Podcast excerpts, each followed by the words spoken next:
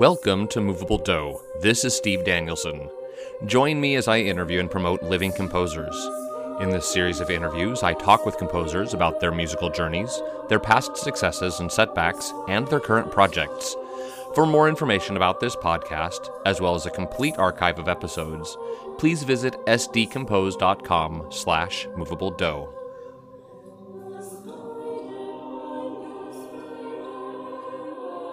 Hey, this is Steve. Thanks for joining me for this episode of Movable Do. My guest today is Wayne Lytle. Wayne is best known as the co creator, director, and composer of the highly successful series Animusic. He earned degrees in music and computer science at West Chester University of Pennsylvania and a master's degree in computer graphics from Cornell University. Following graduation, Wayne worked for eight years at the Cornell Theory Center, where he experimented with techniques for visualizing scientific data. His Animusic videos are available in two DVD sets, have been viewed millions of times on YouTube, and have been broadcast several times on PBS. Wayne Lytle, thank you for joining me today on Movable Do. Thanks for having me. Good to be here. So we'll have time to talk about Anna Animusic in a bit, but I wanted to start by learning more about you. So where did you grow up, first of all?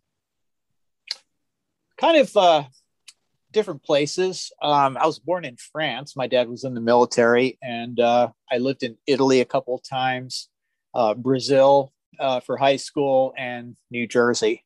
So uh, I, I was I kind of bounced around a bit, which I didn't like at the time, being being a kid and kind of just missing, you know, American TV and American candy. But looking back on it, um, you know, I wouldn't trade it for anything. It, it kind of gave me a much broader perspective of of the world, and uh, so, so it was it was it was good. But sure. I grew up kind of overseas overseas in general.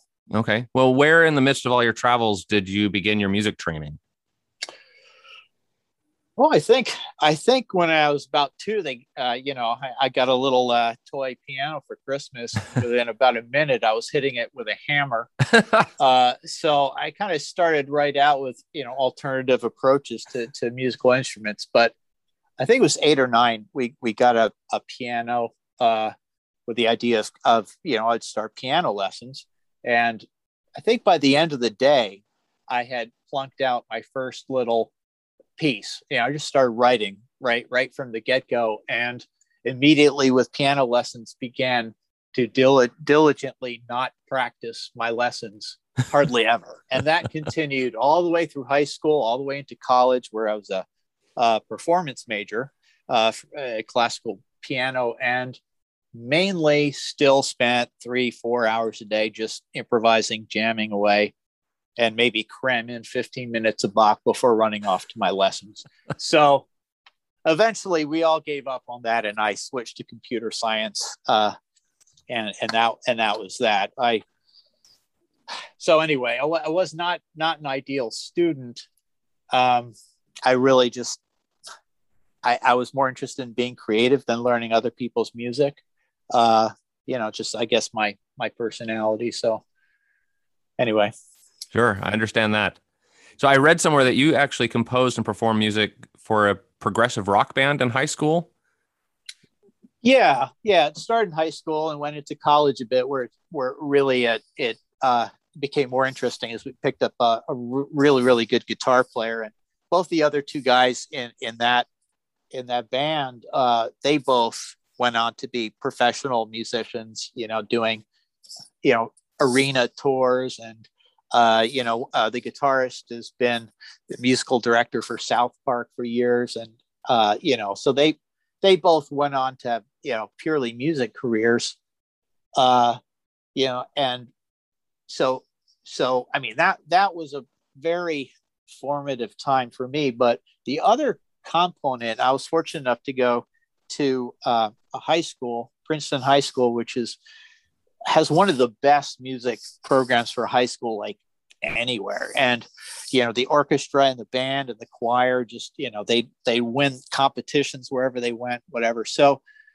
uh, i was kind of part of that and i um i had i guess i'd liked i liked progressive rock but also uh classical to to some extent as well and i had I had uh, I was a big fan of Emerson Lake and Palmer, and I'd seen them in Madison Square Garden where their 65 piece orchestra, and it kind of blew my little middle school mind, and I wanted to be Keith Emerson after that. So, so in high school, I wrote a piece for for orchestra and rock band together, which the orchestra director uh, was very supportive of, and we ended up playing it. We we you know took it around to different competitions we played at. It did really well, so that was a lot of fun, and it was you know for orchestra and rock band and me on Minimoog synthesizer. And it was uh you know it was, it was really cool. Um and i think i think that was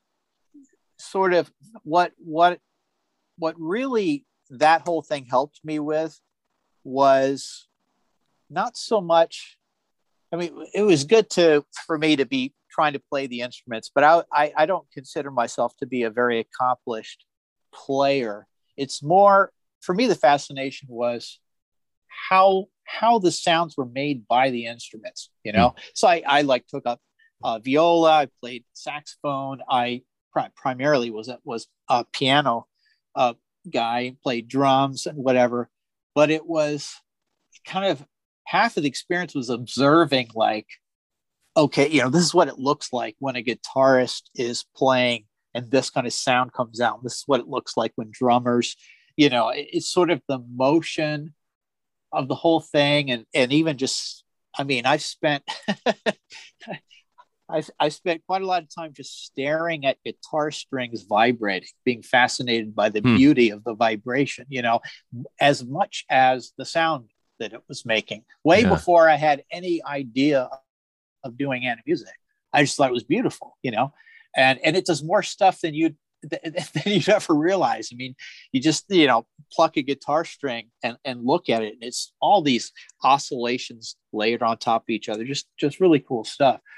So I guess I I was attracted to the visual aspect of it. Maybe you could say the physics aspect of it mm-hmm. a, as much as anything. Um, you know that kind of that kind of just uh, continued continued on until I consciously began thinking about animating music and then then it's sort of good good good that i had you know retroactively it's good that i'd done that but at the time I, you know that was that was before i ever kind of have a had a thought of doing computer animated music sure in high school there that was I, I was in high school in the you know, late 70s to early like i graduated in 81 from high school so uh you know there wasn't computer graphics animation wasn't a thing really yet.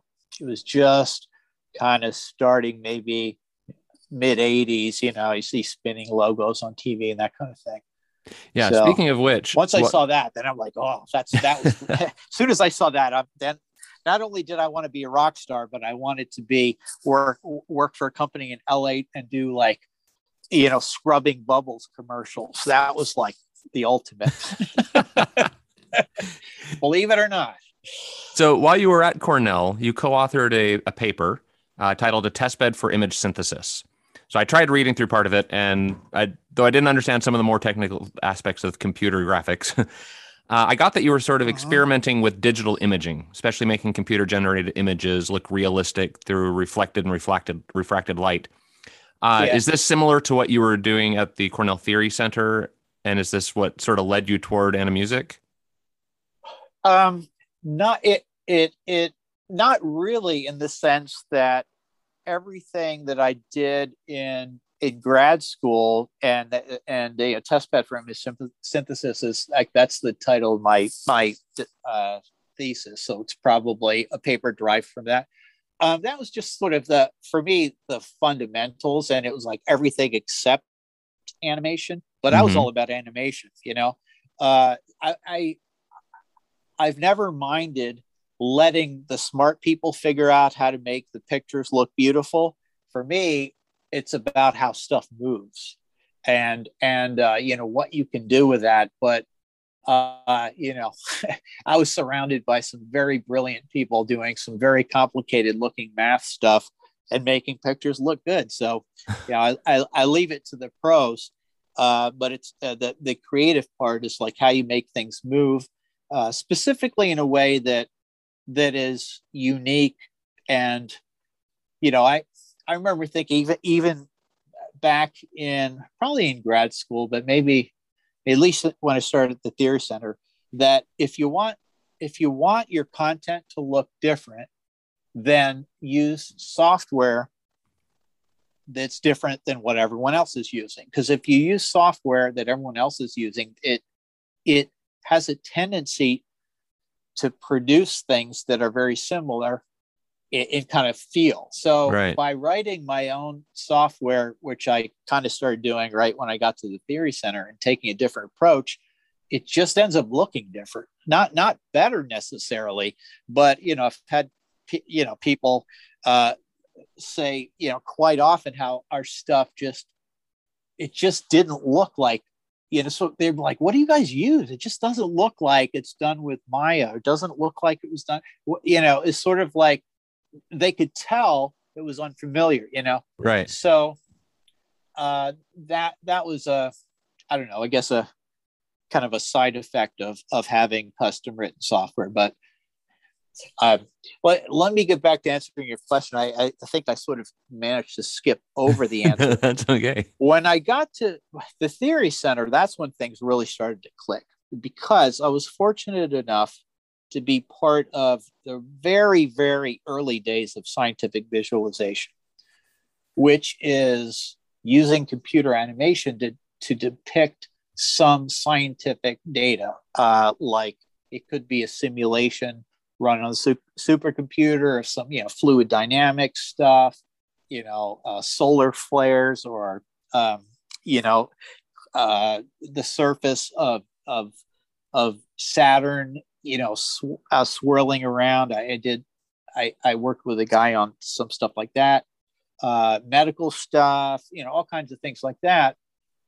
Um, and the cool thing is that that scientific visualization is computer animation that is driven not by manually keyframing characters around, but it's driven by a whole bunch of numbers that are flowing from somewhere.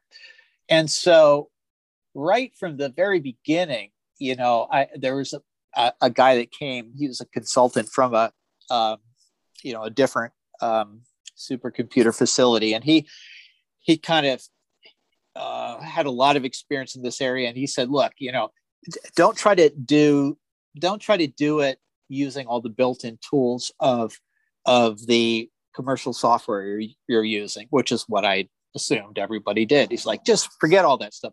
Write your own code and and bake the the the objects and the animation with, with your own code and just insert it frame by frame. Uh it's sort of like totally bypassing half of the regular tools and doing it programmatically. And and i i've always been a um, fanatic for you know i've loved writing computer code since i was in i don't know third grade or something. So you know that was perfect for me. Uh, and and essentially what that got me pointed towards is uh, data driven animation animation that's driven by something other than keyframing things by hand. And back then that was pretty rare. These days it's it's kind of everybody's doing it but back then it was it was pretty unique so you know that's kind of what really got me that's what opened the door. I'd been i'd been imagining doing uh computer animated music for you know a few years before that but this is where things really clicked. I said you know instead of pumping in scientific data pump in musical data and i'm driving it from a musical score. So that that was sort of the heart of it Yeah. All right. Well, let's let's move into talking about Animusic now. So I've been a, a big fan of the series for a long time. Uh, for those that haven't seen it, uh, I'll try to give a, a description of it. I think Wayne touched on a little bit here. Um, so as I understand it, Animusic differs from traditional animated video in that the music isn't laid over the top of the video, but the music is actually driving the animation. Is that the the basic gist? In a simplified yeah. term. well well well it is because it actually let, let's just say yes for now. But but there's yes. Let's just let's just say yes, and I'll circle back uh, to. There's different ways to look at it, but sure, that's fine for now. Okay, so how did the how did the company start? Where did you begin? Uh, well, um, I I talked to a friend of mine that I knew from church, and he was uh, a software developer guy. And I kind of uh, went out to lunch with him one day, and I said, you know, I want to start this company uh, to do computer animated music, and he kind of knew I really had a passion for that. And I was like, you know, I don't I don't know anything about business or raising money or anything like that. Do you have any ideas about what approach I might take? And he said, well, here's an idea. Why don't you do contract programming for me and my company, and I'll pay you well enough that you can then fund, you know, hiring somebody to, uh, you know, basically what, what the solution ended up being, which is a very nice, nice uh, solution, is is that I became a contract programmer for uh, a little team developing some new software for for this guy uh, for the banking industry and uh, then basically during the day, I'd be doing that. I hired uh, uh, an artist who worked uh, on the mainly the modeling and art side of things, and then I did the coding side of things. Uh, and you know, when he went home, then I'd start working on the music side of things. But during the day, I'd be writing, uh, you know, computer code for for ATM deposits, you know, which actually it sounds boring, but it was a very enjoyable experience. It, you know, work, working with these other guys who were really smart, and I, I learned a lot in that period of time. So it was it was a lot of fun. It actually worked very well. Um, I was doing nothing but working, but uh, you know, that's that's kind of how things that that's what bootstrapped Animusic and got us through Animusic 1. And by the time we got to Animusic 2, Animusic 1 had, had started to sell well enough that it, you know, there was some money coming in from that. And then um, somebody from HP actually contacted us and they, they had some, uh, some projectors that they were just coming out with and they wanted some custom uh, computer animation uh, to show off their new projectors. So uh, and he had really the contact there at HP really liked Animusic, so he said, "Could you do a custom uh, animation for HP uh, that you could use yourself, but can you work in some stuff that it actually has the HP logo uh, on it and whatever?" So that's what we did there. Is um, the, the the part of Animusic two that has uh, the the excerpts from pictures and an exhibition. Mm-hmm. That whole long uh, suite of, I guess it's parts of three different movements there. Right. That was all originally done for HP, and on the bass drum heads, it had the HP logo. So uh-huh. it was all uh-huh. rendered, and then and then we just had to render our version that just whited out the HP logo and put. Put I the I think put, put the picture of the gate, Great Gate to Kiev. That that yeah, picture, yeah. yeah. Thinking back on those early days as you were getting going, you know, what were the initial challenges you had developing the the new technology for Animusic? Well, depending on how far back we go in the early days, because I kind of got started on, you know, not just computer animation, but computers in general. Like, like I was, you know, I started, I started my first program when I was in third grade, and my dad kind of helped me uh, put together this little program to average bowling scores on a mainframe IBM computer with punch cards. So that's how that's how long ago. It wasn't it wasn't uh, we weren't at the point yet where everybody had computers on their desktops and even in their pockets. This was back when a computer was something that filled several rooms right? Yeah. But i loved them from way back then. I just i i, I just as soon as i you know first saw a computer and averaged a couple numbers i was in love with computers. So um, but back then they weren't nearly as powerful as as what we just take for granted these days. So when i first actually started doing computer animation uh, and then specifically for music, back then it was still um, it, real time really hadn't come along yet. You know, it wasn't like NVIDIA cards you can get these days, those real time ray tracing.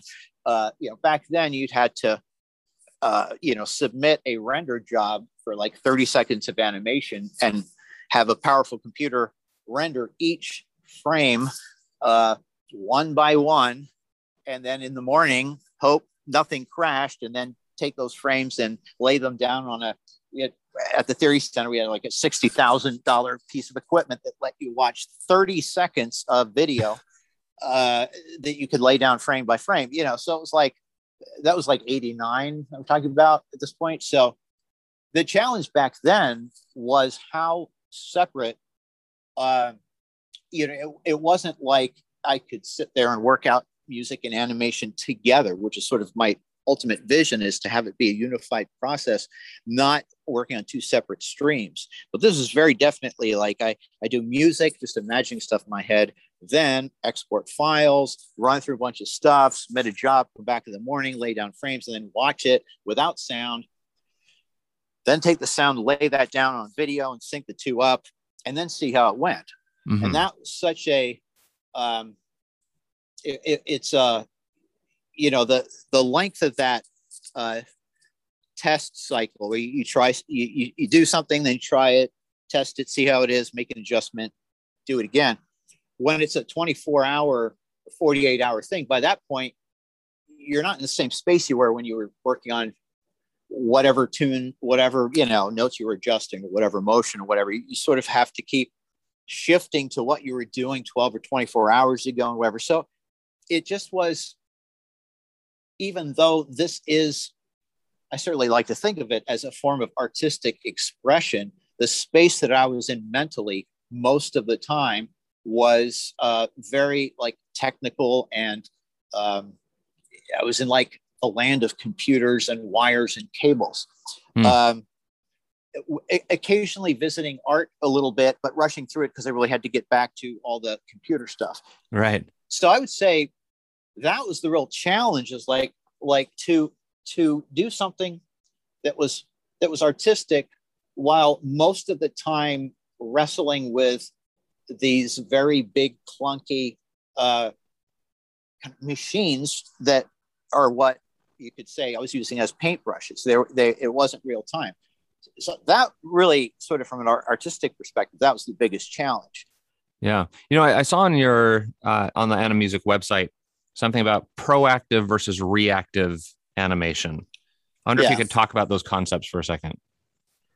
Yeah, that's what that's uh, and you know, I, I decided to use the word proactive, even though it's sort of a, a misuse of, of the word, or it's or I'm, I'm making up a different definition because, um, but but it just seemed like a nice little opposite of of uh, reactive. But by reactive, I mean um, it, it's what it's what you think of with kind of um, music visualizers or you know any, anything that has a you know FFT based analysis of the frequency spectrum, and then and then sort of reactively looks at how loud this range of the frequency spectrum is at the very moment, and then uses that to uh, animate a single parameter of something that then you pump into some kaleidoscopic effect, and it amuses your brain for a few seconds. Then you get bored. You know, it. it you know, I.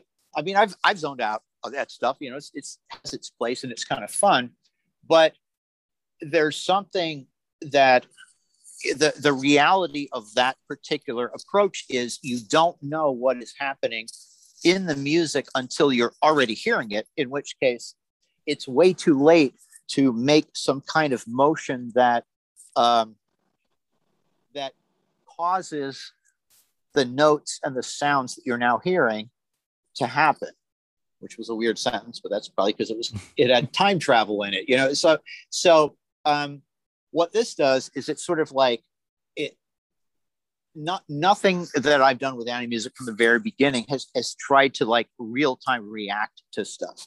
It's more take it's like when you take a step back and you're able to uh, be outside of time.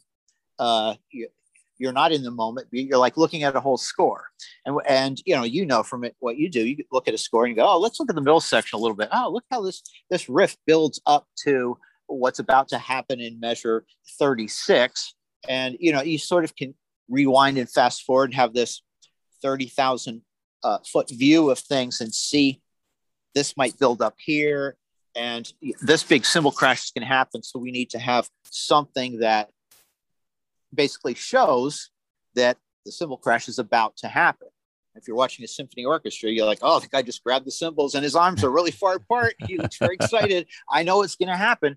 And, and it's funny because you know even, even you imagining that made you laugh. But that that is something that's very natural to us. We love to anticipate and like and and visualize in our head and then have it happen. And it's very satisfying when you see the guy and he winds up and you see his arms moving if he didn't hit those cymbals, it would really feel frustrating that's true but when you but when when it happens it's like yeah that's just i knew that was going to do that and it feels really good right that's kind of part of the magic that's behind uh, music. It, it's you know it's it's that magic that it has nothing to do with music. It's just like your brain likes to to sort of understand the environment as and, and go, oh, I think I see what's going to happen, and have it happen. It, it, that feels satisfying. And when you do it in a musical context, especially, it's it's even more satisfying. Then once that's happening, then you start playing with with it, which musicians do all the time, where where you, you get in this groove and you're like, okay, I know what's happening. I know it's about to happen. And then they surprise you. And just when you thought this was going to happen, instead they played this chord. And then suddenly everyone reacts to that. It's the delight of, well, I thought I knew it was going to happen, but then it took this left turn, but it didn't do it so much it frustrated me. It did it just enough that it delighted me instead. Sure. So that was that was a bit long-winded, but the bottom line is it's the stuff that leads up to an event that is completely present all the time, every single note in Animusic. Yeah, you know, honestly, that's one of my favorite parts of these videos is watching the preparation for what's about mm-hmm. to happen. I love that. In in fact, mm-hmm. if I could get anecdotal for a second, um, you know, I'm sure many people can remember the first time they saw one of your videos. Uh, I remember my first exposure was on PBS. My wife and I were channel surfing. Suddenly, came across a presentation of harmonic voltage, and I couldn't uh-huh. look. I couldn't look away. uh, not only was the music engaging, but the visuals were captivating. Um, I know as you've, I, I've as I've shared these videos with my students, I often get the question, "Is that real?" Mm-hmm. Uh, in 2012, Intel actually did make a real life version of your pipe dream. yeah. Have there have there been any other attempts that you know of of creating real life versions of your computer models? Yeah, I've been told about about a few, but they're generally uh, in the kitchen with pots and pans, you know. uh, and some of those people have gone on to uh, to become like professional musicians and studio uh, engineers and stuff like that. So um, that's one of the kind of nice extra bonuses that that uh, Dave and I never expected as we you know embarked on this whole thing back in whatever sometime in the 90s was that it, it would in, impact certain people in such a deep way. Mm-hmm. Uh, but but yeah, I think that that's another kind of very natural human thing. Uh, and I used to do it when I was a kid. I I would uh, you know I'd hear some music and it would that made me want to hit the stuff and have my own drums, which I didn't have yet. So I made some fake drums and hit them with log cabin parts. And you know, it's like that's for a kid. That's not that's not weird. That's just that's just normal. That's what you, you see something. You're like, hey, let me try that.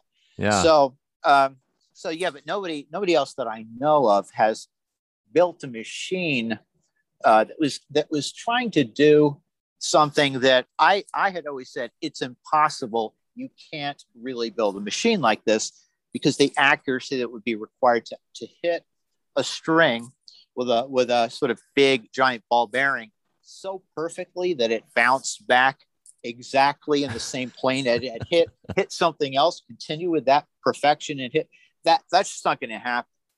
So then they decided to do it. Well, they they did it, but there were some tricks and constraints that it wasn't literally bouncing off a single string because right. that's just not going to happen. So, but uh, but yeah, it. I remember when I first saw the finished thing. What impacted me was this thing's really freaking loud. I mean, I all the stuff too. it was doing that, the, the clunky, like all this, these parts were like, and you could hear that is is as much as is all the music. Um, but you know, it was it was fun. It, it was fun to see. My dream really is is for to produce this stuff in a context that it's immersive and uh, it's VR. So you can put on a VR headset and and be able to be in the environment like like some of the ones you've seen on Animusic one and two. But you know what? For me, it would be more of a immersive uh, world that stuff's going on all, all around you and you can sort of move through it and you're moving through this almost like a combination of a live uh, concert and an amusement park or something where hmm. you just keep wandering around and the different music parts are playing around you. And as you move to different part the mix changes to what's going on over there but it all ties together. Yeah building a world uh, like that that people can kind of navigate through um, that's sort of my the big dream of where i want to get to. Well i look forward to immersing myself in music in the future yeah. all right well we're going to take a, a quick break and when we come back, we'll listen to some of Wayne's compositions.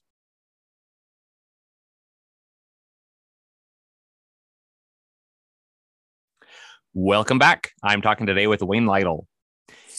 Let's start today with the piece from Animusic that people are probably most familiar with, Pipe Dream. Uh, so this fi- video features balls being shot from air cannons at guitar and bass strings, drums, chimes, marimbas, and more.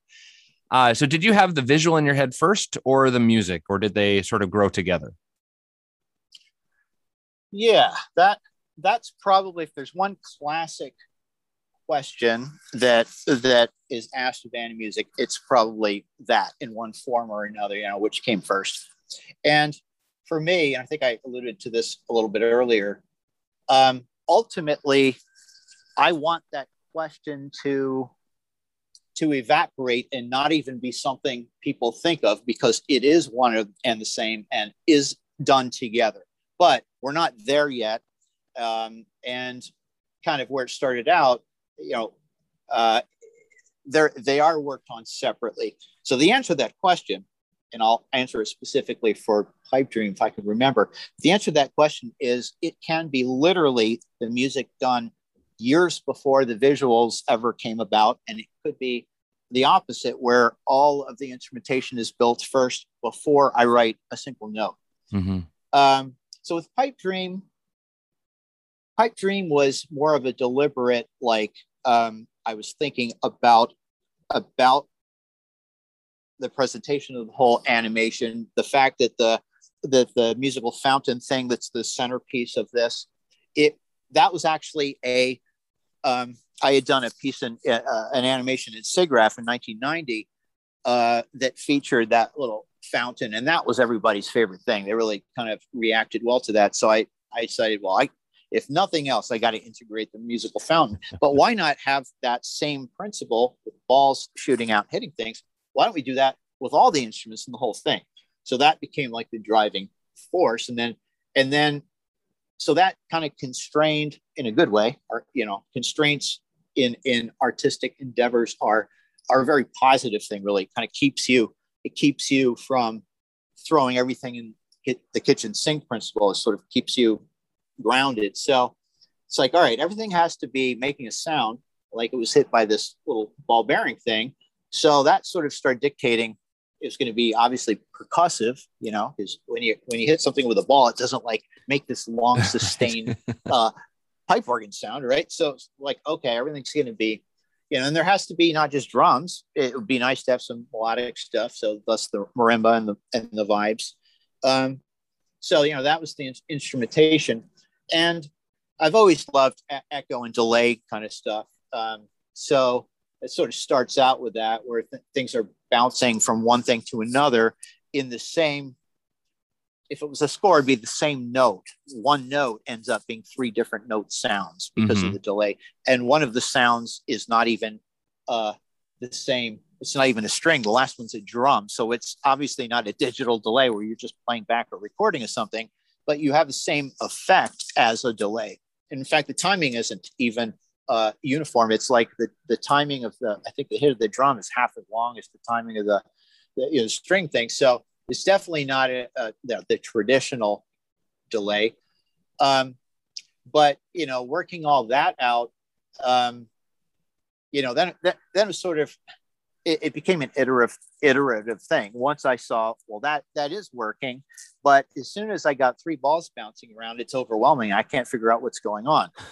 So that that is actually that's a challenge, but it, there's a very specific approach that we've taken for pretty much uh, every animation, and that is you don't jump in with everything starting right out because it's you don't even notice the synchronization. It just looks like confusion if you do that. Right. If you start Pipe Dream never having seen it before and you start it 20 seconds before the end, you showed it someone, they go, huh, you know, it wouldn't have a big reaction. When you show somebody one ball hitting one string, going bloop, bloop, bloop, it's like, oh, hey, that was cool. so it, it's one of those. It, more isn't always better, and and and the you know, despite what you would think from you know Hollywood, which seems to thrive on more is better. And, you know, uh, if, if one building blowing up is good, 50 buildings blowing up is really good. You know, everything's the more more more. I find that really overwhelming. So, you know, it, it was a matter of like, how can we start out and go, hey, look, this is what happens. And then the audience goes, oh, I see that happens. And you go, I'm going to do it with two now. And then you, you basically, I'm consciously doing this little tutorial on training somebody's brain how to watch it then then their brain's like, oh, I'm convinced it really is doing that. You throw a few more in there, it's like, yeah, okay, I can follow that. Then you move on to another instrument and go, okay, I'm going to do it over here. Here's one note, boink, and it's not not in a condescending way, or, or it, it's like your brain needs to sort of, you know, it hasn't seen something like this before, so it's like, oh, here's what I'm going to show you. Oh, okay, and and then by the end of the piece, you've learned how to watch it, and you are convinced, and it, it is all all uh, you know happening as what you're seeing and what you're hearing and it all makes sense. But but you have to kind of uh, lead in uh, somebody's brain to the experience the first time and um, you know so anyway that's that that sort of answered the question which came first it, it was sort of uh, iterative together one step and then back and sure. forth between the two and then and it evolved Fabulous. All right. Well, we are going to take a second here. We're going to listen to Pipe Dream. And I encourage everybody to join our Movable Do listeners uh, group on Facebook. I will be posting the videos there as well.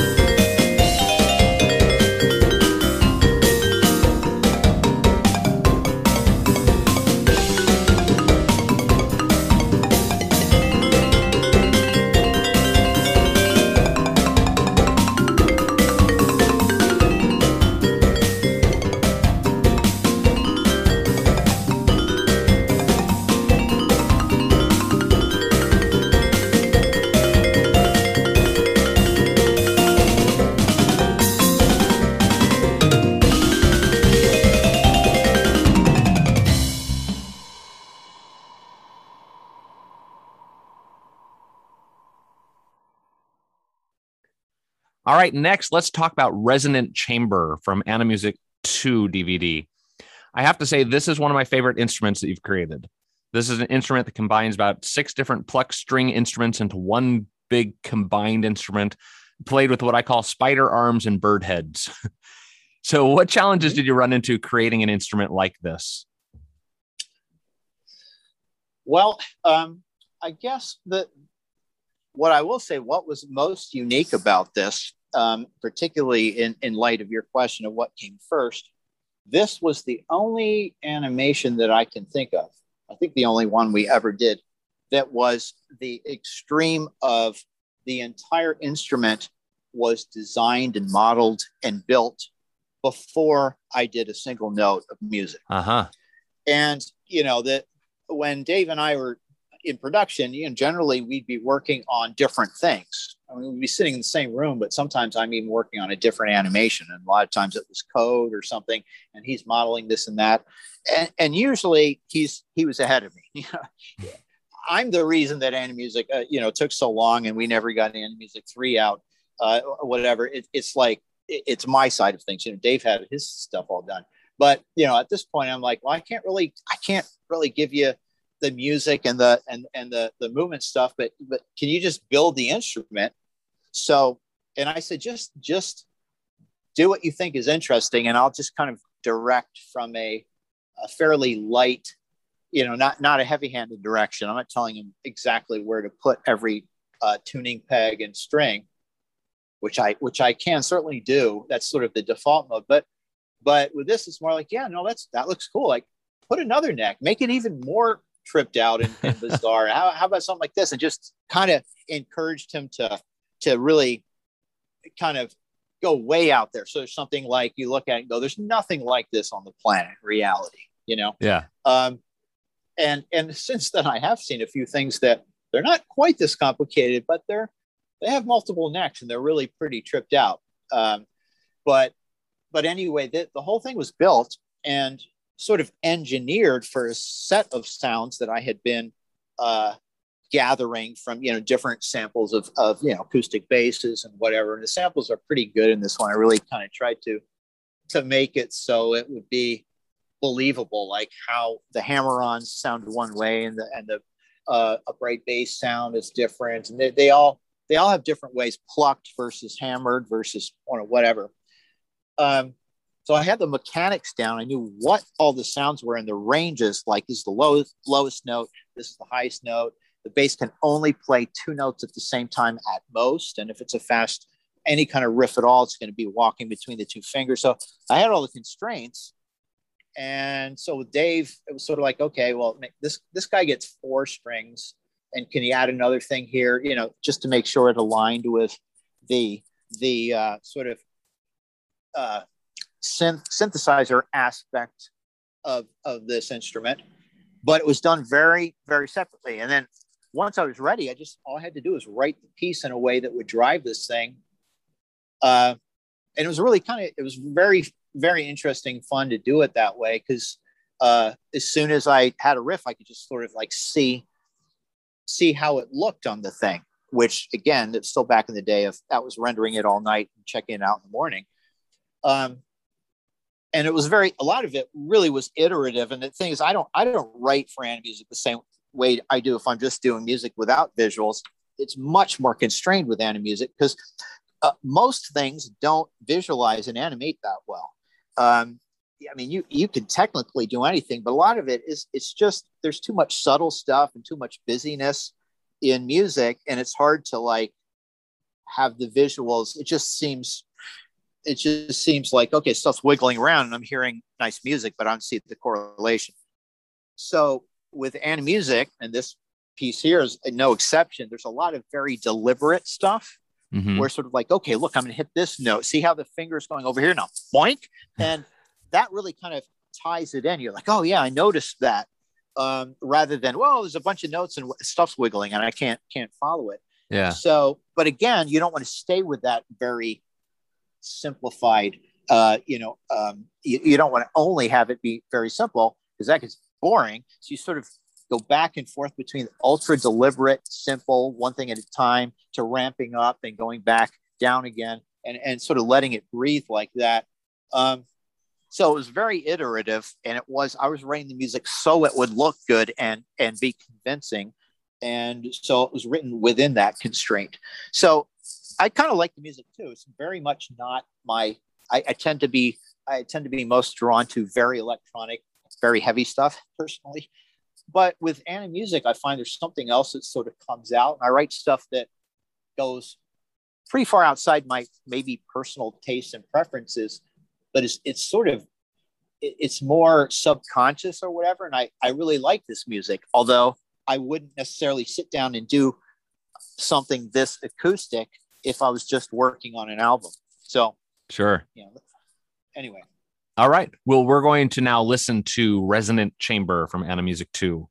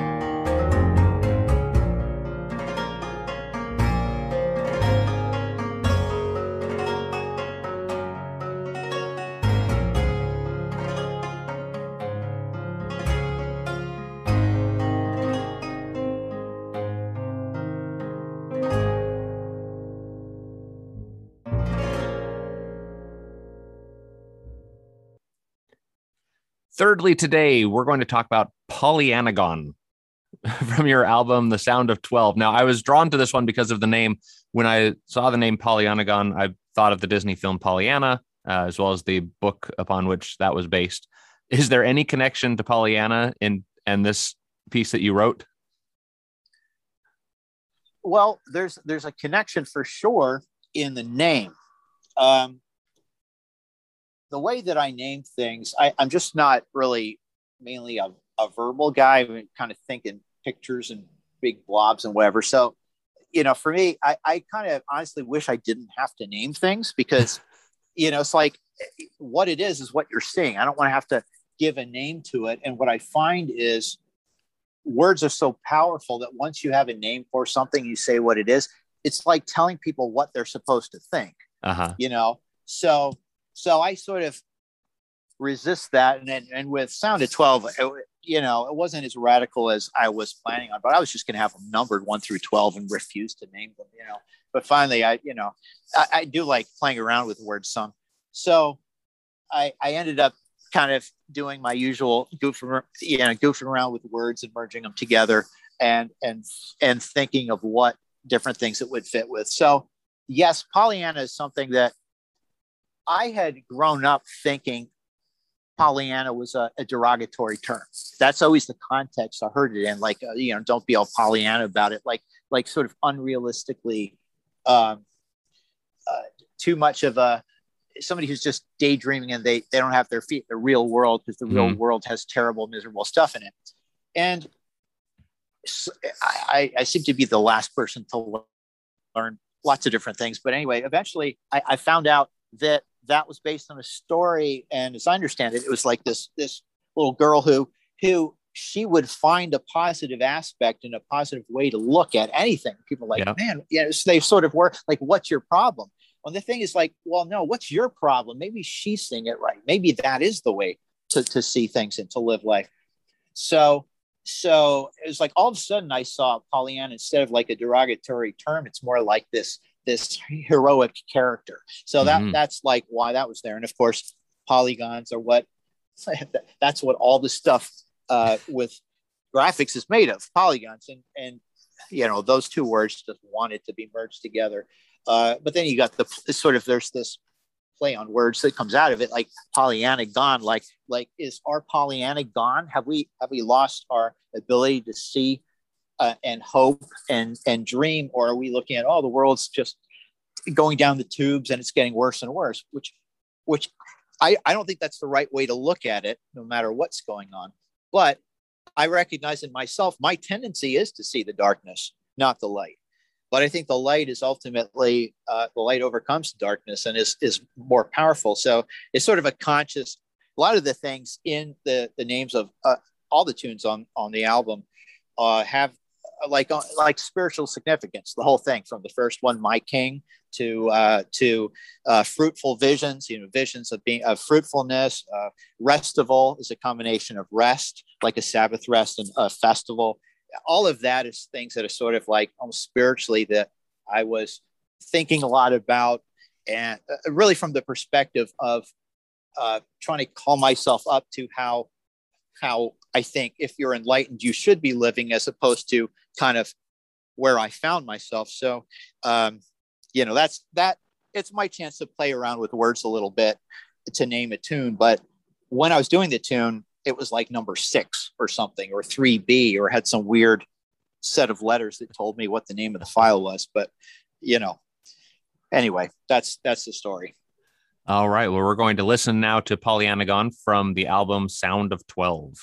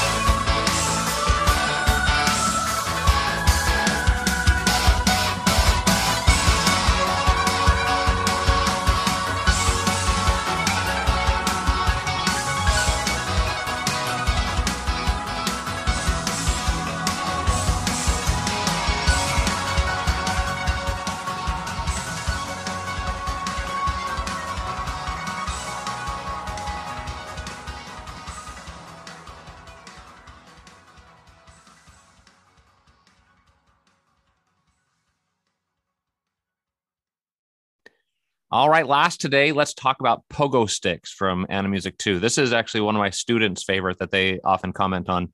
Uh, this video features guitars and mallet instruments that play themselves with strategically placed arms as they bounce on rolling po- pogo sticks.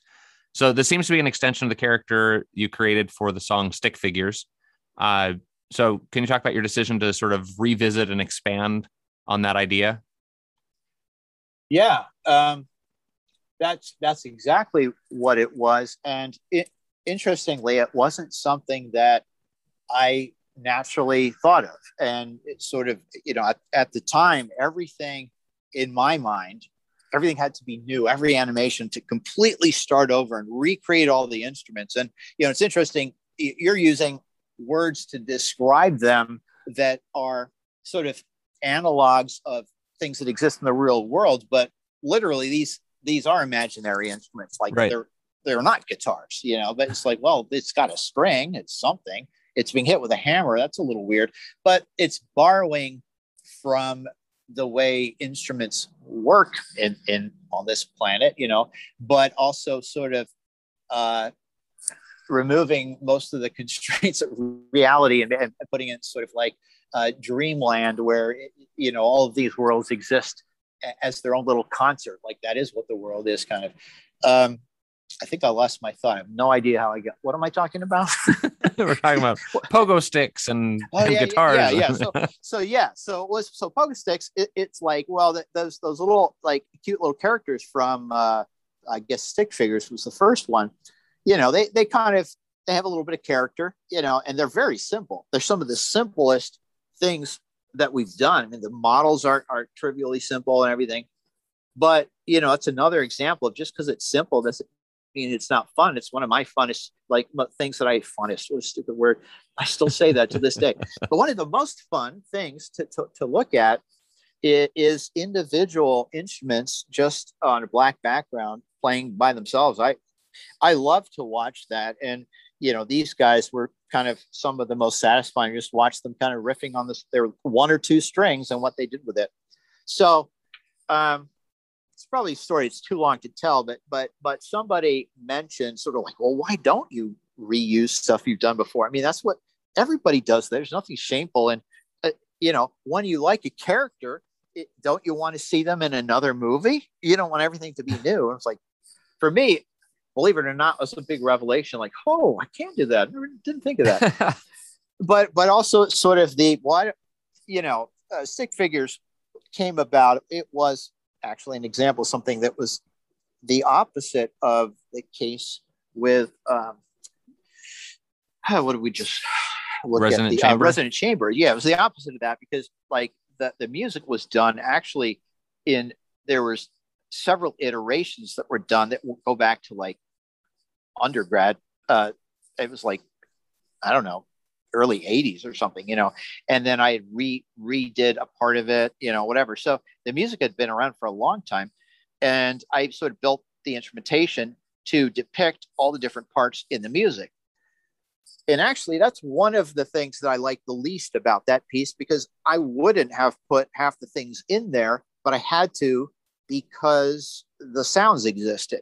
So uh-huh. it's almost to me the first the the original stick figures is uh, it's almost like a little awkward. It's kind of like goofy, like all this random stuff put there. Uh, even if it was only for two notes, I had to make the thing be there, right? So the the pogo sticks was extracting the cool part of that, which is the little stick figure guys, and having it all be about them.